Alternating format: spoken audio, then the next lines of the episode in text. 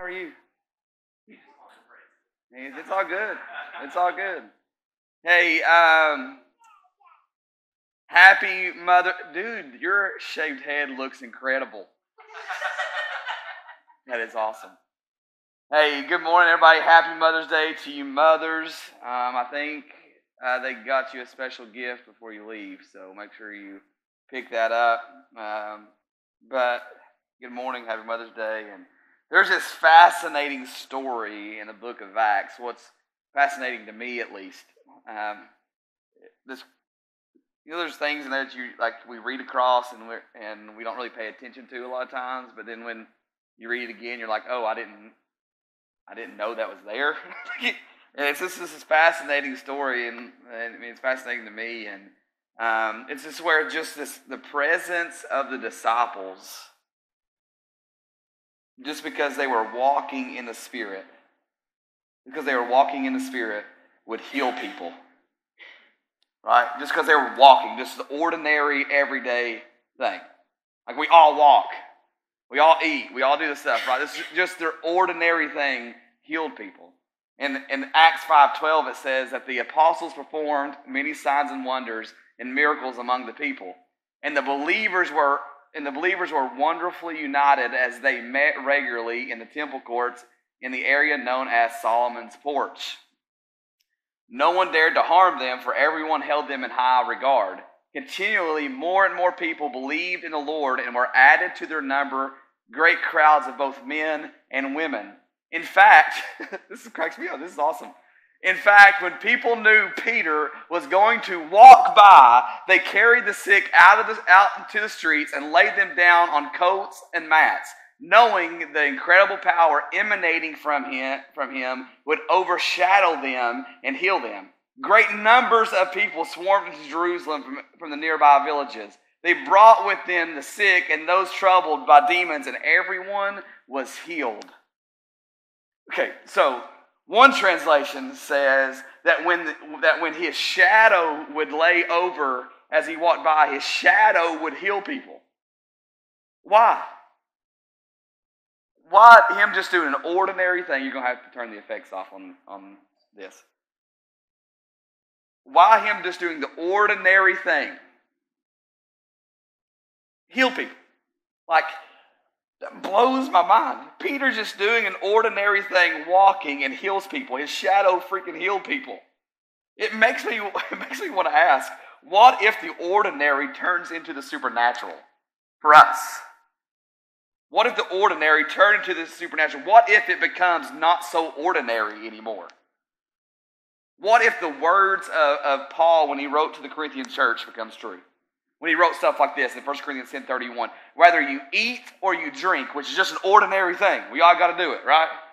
Whether you eat or drink, live your life in a way that glorifies and honors God. Like, what if the ordinary becomes supernatural? What if this becomes a reality? Like, just our everyday, where we live, work, and play, is just manifests with the power and the presence of the Holy Spirit and Christ living in and through us. What if it becomes reality? What if we start seeing the Holy Spirit in the midst of our ordinary? But here's the issue. Many of us, especially in American Christianity, American churches, we live as if we don't need the Spirit. We live as if we don't need Him. Like, y'all, we need Him to walk into Walmart. Trust me, I walked in there last night. You with me? But needless to say, like, we, we like, well, anyways, we walk out our faith as if as if we don't need the Holy Spirit. Uh, We've become, in many ways, I'm not, just talk, I'm not talking necessarily just about Shift Church, I'm talking about the church here in America. Like, we have become just like the church of Laodicea. You're like, Derek, what does that even mean? Well, in Revelation, there's a letter written to the church of Laodicea from, from God Himself. And this is what He says He says, Write the following to the messenger of the congregation in Laodicea. For these are the words of the Amen, or the words of God, the true and faithful, like the, the, the faithful and true witness, the ruler of God's creation. Verse 15 says, I know that you I know that you what all that you do, and I know that you are neither frozen in apathy nor fervent with passion. How I wish you were either one or the other. But because you are neither cold nor hot, but lukewarm, I'm about to spit you from your mouth. And I've quoted that verse a couple times in this series that we've been in, but I haven't went on. So here's where we're going to go on. Verse 17. For you claim I am rich and getting richer. I don't need a thing. Sounds vaguely familiar, doesn't it? Well, I'm good. I just I go to church on Sunday, so I'm fine. Well, I've got my salvation, but I'm, I'm just going to say this. The gospel ceases to be good news if there's no power behind it. You with me? I'm just going to throw that out there. I'll talk more about that next week.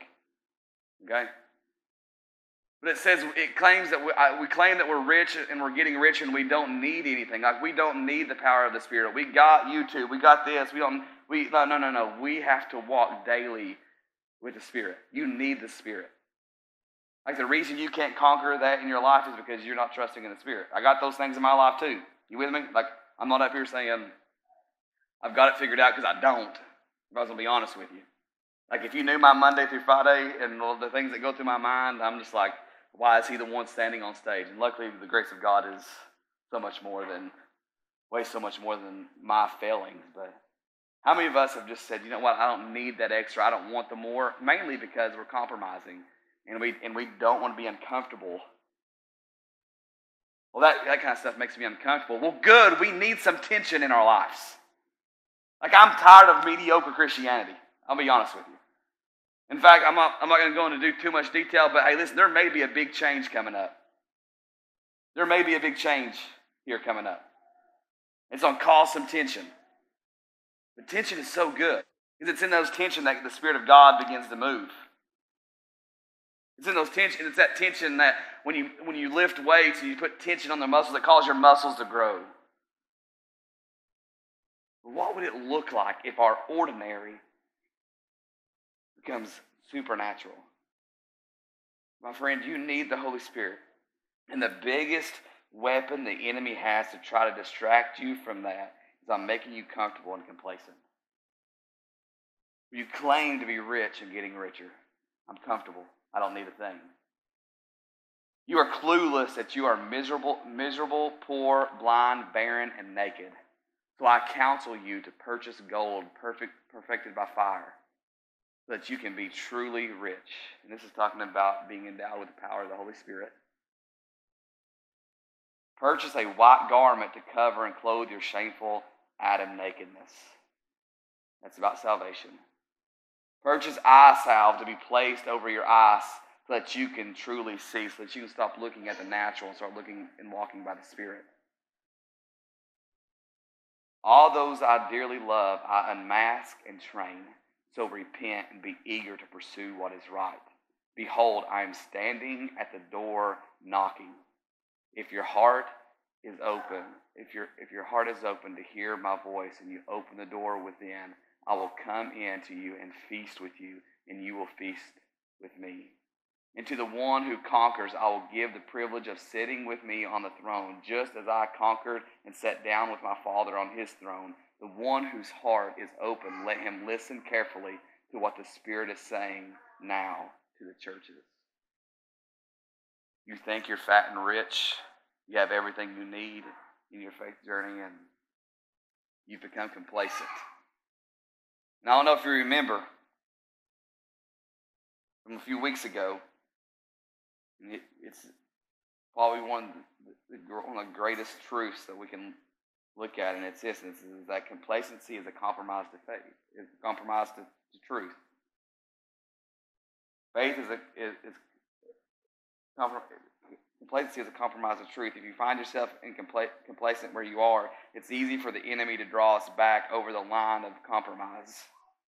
The reason many believers have moral failure is because we become comfortable, and that's exactly where God, where Satan wants us to be. Because if we become comfortable, going to start easing toward, well, it's okay to do this. Well, it's okay to do this. Well, I can go a little bit farther. God still loves me. I can go a little bit farther until we're way past the line. We've moral failure. And I'm not just talking about sexual mora- sexual morality. I'm just talking about living a life opposite of obedience. But here's another great truth, and I'm sorry that I put those in here backwards, Zane. Complacency is a compromise to faith. Complacency is a compromise to faith. We said, we've said this from the beginning here. We take big risks because we serve a big God. Meaning, we're going to put, put faith, faith forward. And we're going to step out into that. Complacency is a compromise to faith. Like, what has happened to the faith of our forefathers? What's happened to the faith of our forefathers? Like faith trusting that if he said he will do it, he'll do it. If he, if he says he'll, he has me, he has me. Faith that says if he told me to go, I'm going. Faith in the promise that I have the power of the Holy Ghost living in me. Like what happened to the faith of our forefathers? That said, where you go, I'll go. Where you tell me, where you send me, you'll send me. Where if you send me in the fire, I'm gonna trust that you're there with me. But even in that, I don't know if you remember that story of Shadrach, Meshach, and Abednego when they're when they're facing facing the king, and he says, "I'm going to throw you in the fire and, that, and let you bow down." They said, "That's fine, because our our God is with us. But even if He isn't, we will never bow down to anything else." But many of us are compromising. And we're bowing down to complacency. That's for a whole nother sermon. But what's happened to the faith of our forefathers? Like Hebrews 11 35, 33 through 35 says, Through faith's power they conquered kingdoms and established true justice. Their faith fastened onto, on, onto their promises and, and pulled them into, into reality because the only true reality is the reality that is in Jesus, nothing else. They faith, their faith fastened onto, the, onto their promises and pulled them into reality. It was faith that shut the mouth of lions put out the power of raging fire and caused many to escape certain death by the sword. Although weak, their faith imparted power to make them strong. Faith sparked courage within them, and they became mighty warriors in battle, pulling armies from another realm into, in, into, battle, into battle array. Faith filled women saw their dead children raised in resurrection power, yet it was faith that enabled others to endure great uh, atrocities. They were stretched out on the wheel and tortured and didn't deny their faith in order to be freed because they longed for a more honorable and glorious resurrection. That's the faith of our forefathers Abraham, Isaac, and Jacob. What if, what if this becomes our new ordinary because we put our faith in Christ and the guidance of the Holy Spirit? The Holy Spirit empowers and builds us up with courage to fight the darkness within us and around us like our forefathers. Faith built up by the Holy Spirit is a call to action. See, most of us, and we'll read in a second when the Bible says the Bible says to stand, but when we stand, it's not it's not us just being complacent here. It's it's a it's a it's it's almost a stance like you're getting ready to fight. Like yes, you may not face nations you may not be face to face with a lion, but the truth is this is that Peter tells us that be well balanced and always alert because your enemy, the devil, roams around incessantly like a roaring lion looking for its prey to devour. Don't become complacent in your faith. Do not become complacent in your faith because you are facing a lion. And we need the power of the Holy Spirit to fight back. So, how do we fight? Well, I'm glad you asked. Because Ephesians 6, starting in verse 10, says this Now, my beloved ones, this is Paul writing a letter to you and me. Now, my beloved ones, I have saved these most important truths for last. Be supernaturally infused with strength through your life union with the Lord Jesus. Stand victorious with the force. Stand victorious with the force of his explosive power flowing in and through you. And what is that explosive power? The Holy Spirit. You will receive power, Acts 1 8 says. You will be seized with power, Acts 1 8 says. Stand victorious with the force of his explosive power flowing in and through you. Put on God's complete set of armor provided for us that you'll be protected as you fight against the evil strategies of the accuser. Your hand to hand combat is not with human beings, but with the highest principalities and authorities operating in rebellion under the heavenly realms. for they are a powerful class of demon gods and evil spirits that hold this dark world in bondage. Because of this, you must wear all the armor that God provides, so you're, you're protected as you confront as you confront this, the slanderer. For you you are destined for all things and will rise victorious. Not if you happen to fight, not if he happens to show up, but as you fight. As you fight, you will be victorious. That's why Paul would write to us in 2 Corinthians.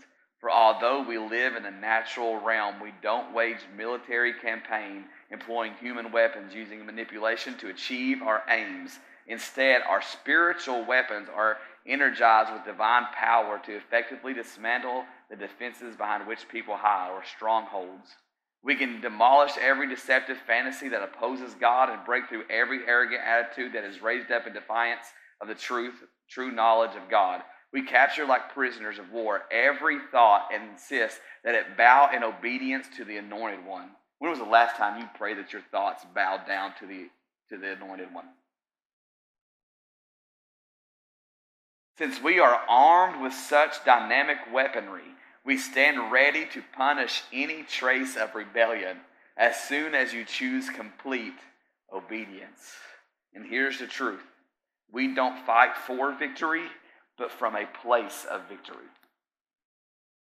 So as we read the next little bit, as we talk about the next little bit, all this, all this defensive weapons and offensive weapons that we, we're going to look at, it's not, it's not for anything other than we're, we're fighting from a place of victory.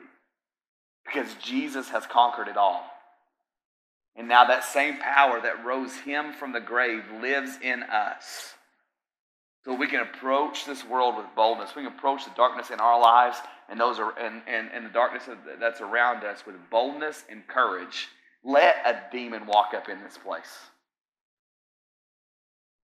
You with me? Don't be scared. Like, let's confront darkness for what it is.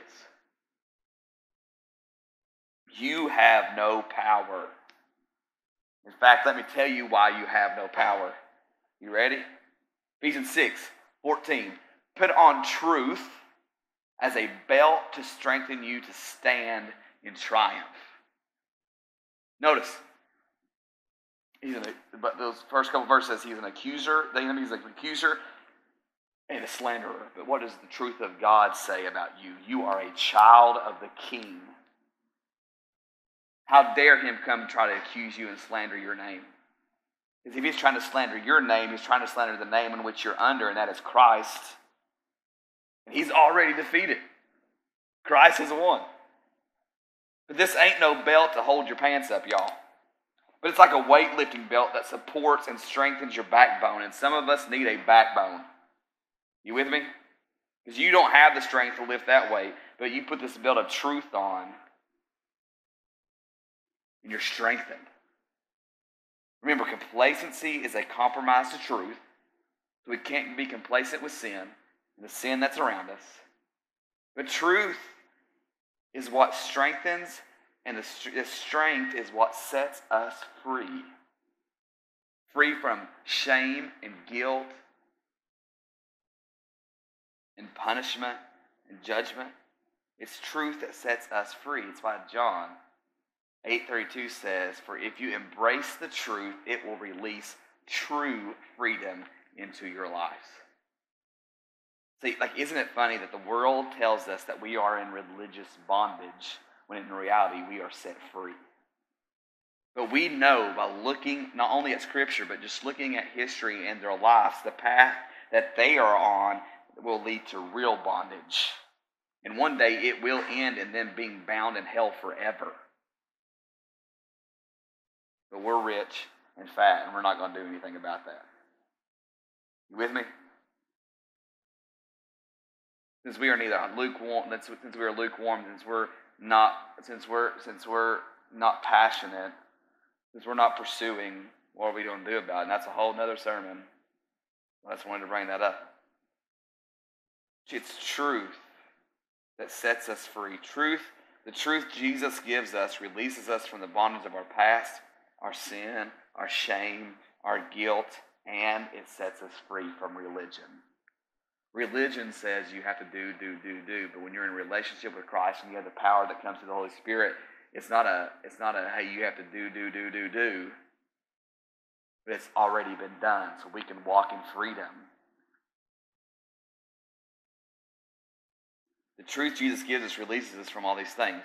Here's the thing to embrace the reality of Christ and the Holy Spirit brings us into true freedom.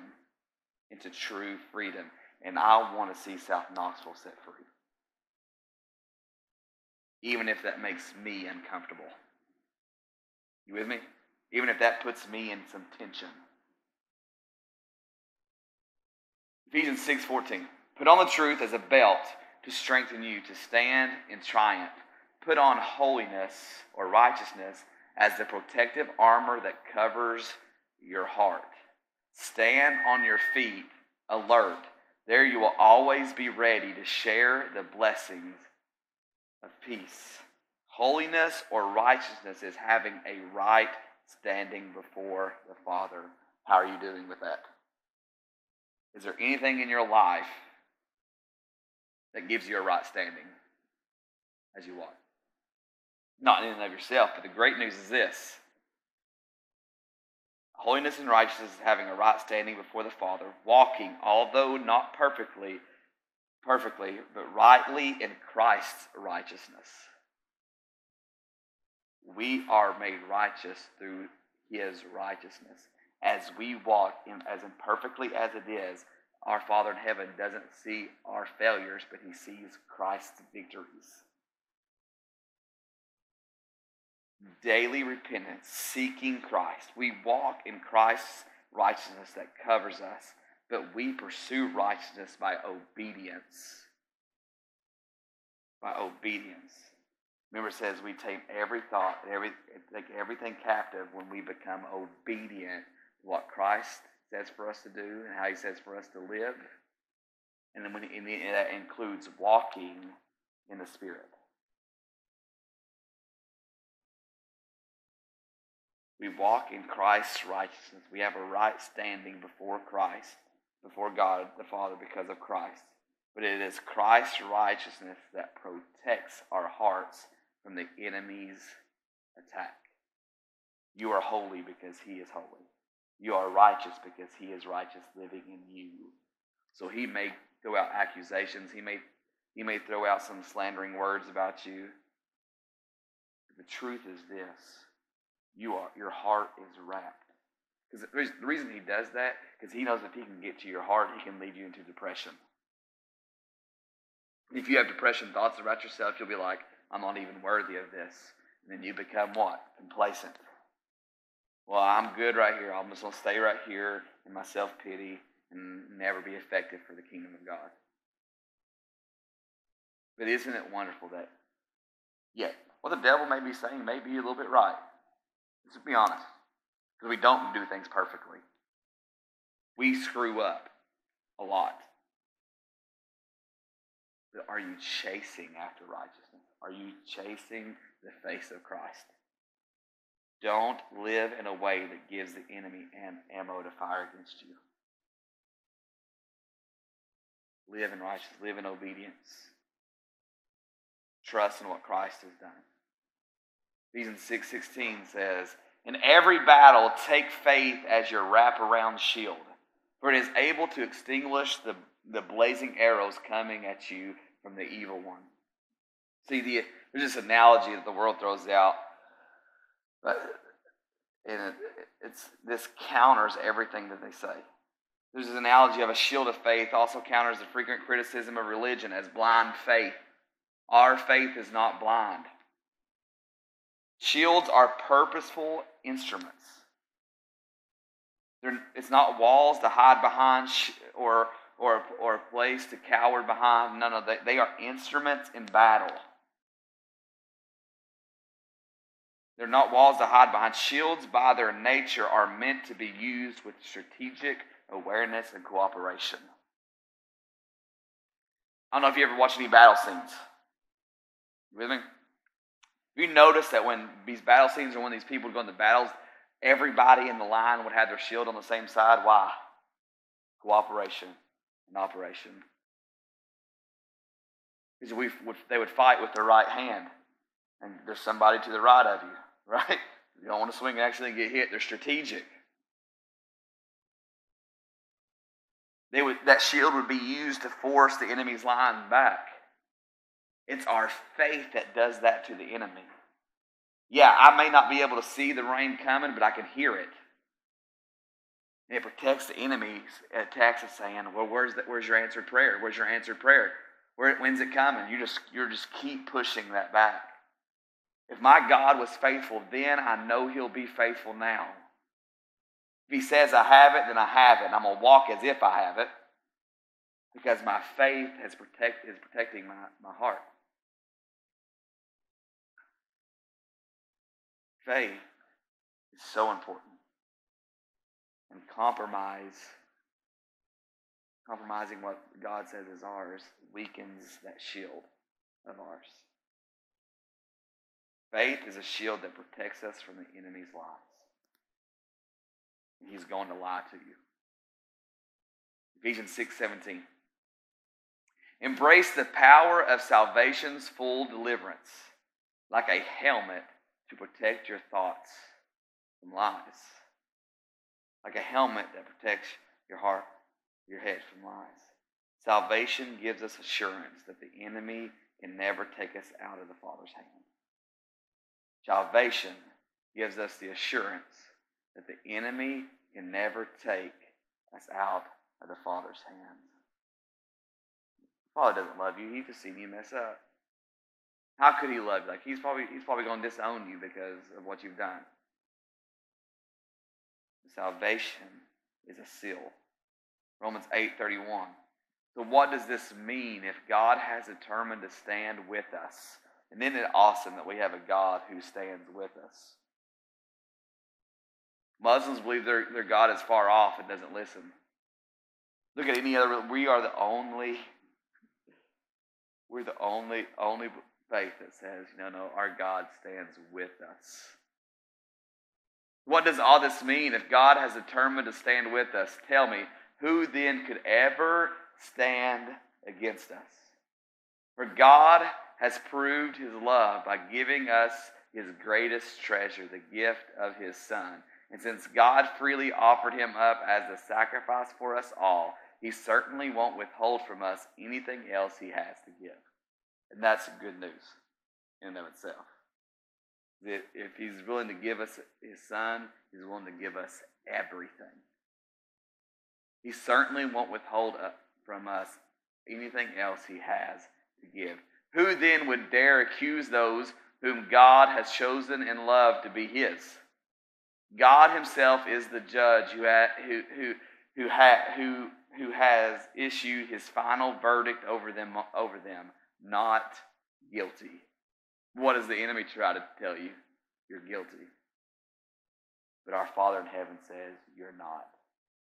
Whose voice are you going to listen to? Who then is left to condemn us? Certainly not Jesus, the anointed one. For he gave his life for us. He paid a ransom that we could not pay. He bought us back into communion with the Father.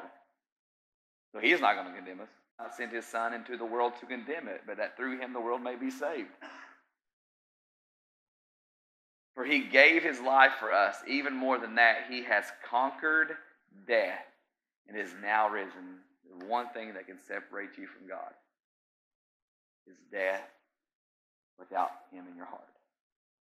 Eternal separation. But he is now risen, exalted, and enthroned by God at his right hand. And that's, and that's why it's important. Being at God's right hand, the Father's right hand, is so important because he is a general in God's army. He gets his command from his Father, and, he, and then the command's passed down to us to fight back the darkness.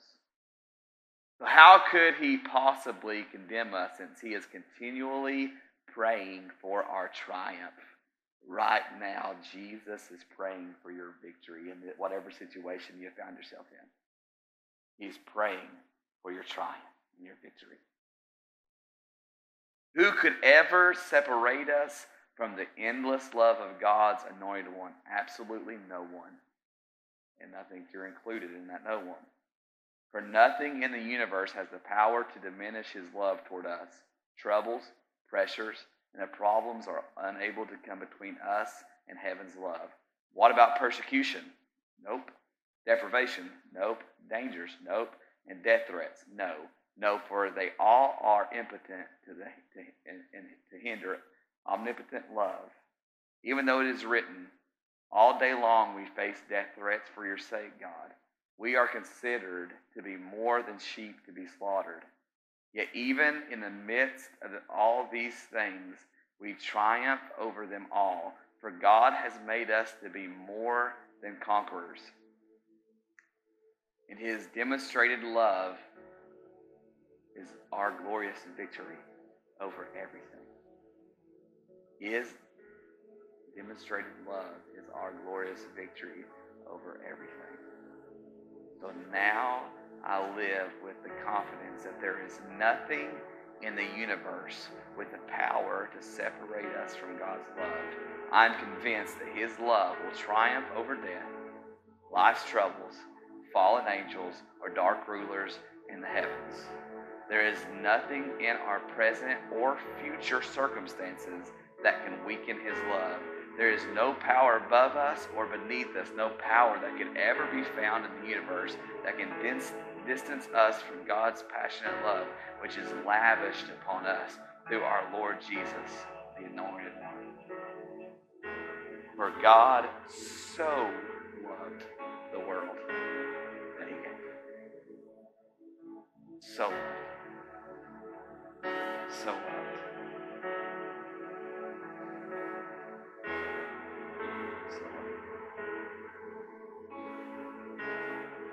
I put Ephesians 6 17 in there?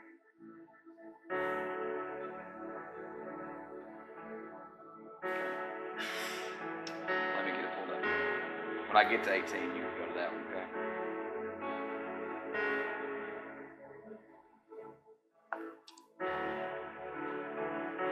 But you notice that outside of the little bit of offensive offensiveness of the shield, most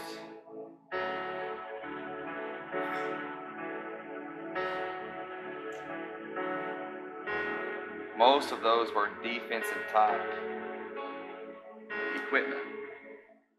Right? Ephesians 6 17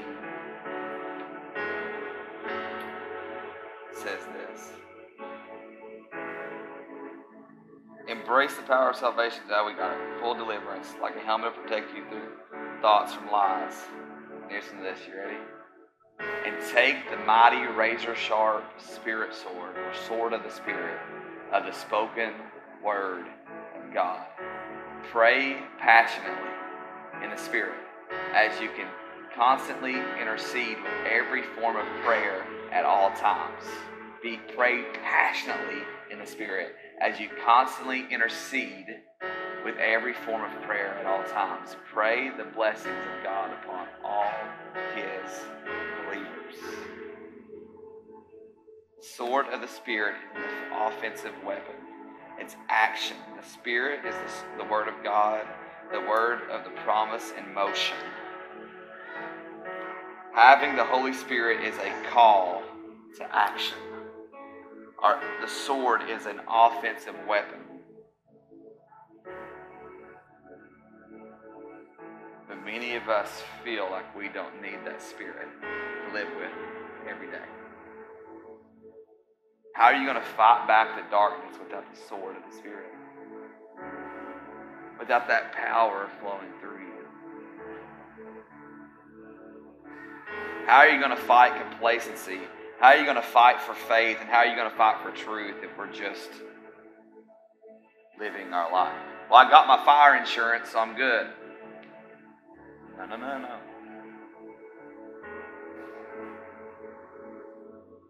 Again, the gospel ceases to be good news without the power that comes with it. Because it still has the power to heal, still has the power to save,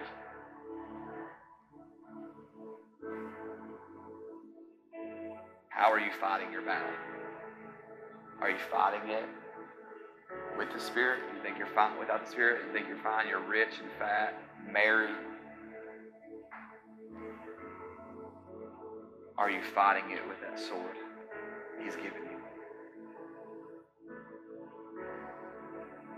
Isn't it funny that Jesus says that when this, when the Spirit comes upon you, will bring, He told His disciples, it will bring to remembrance every word that I have said to you. That word is a weapon.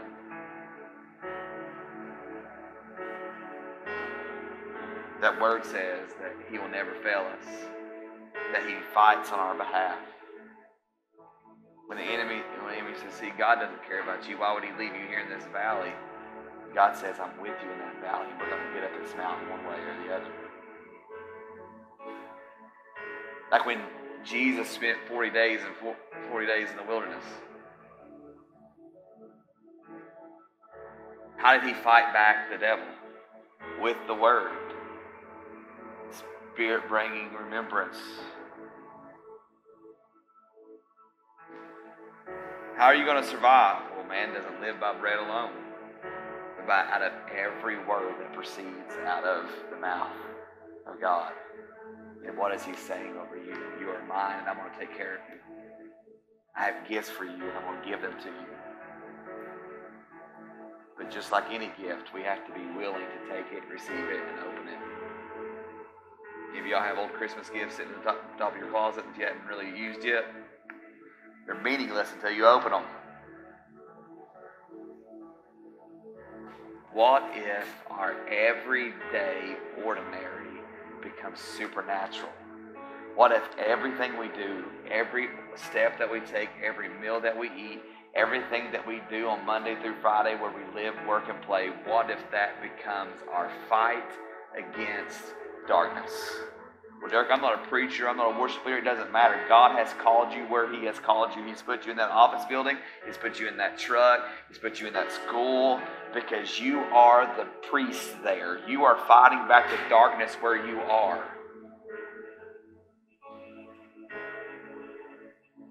Well, how, I don't know what to do. The Spirit will bring remembrance. Everything that I've said. Like, have you ever been having a conversation with somebody, you're like, I just said that and I don't know where it came from? You with me?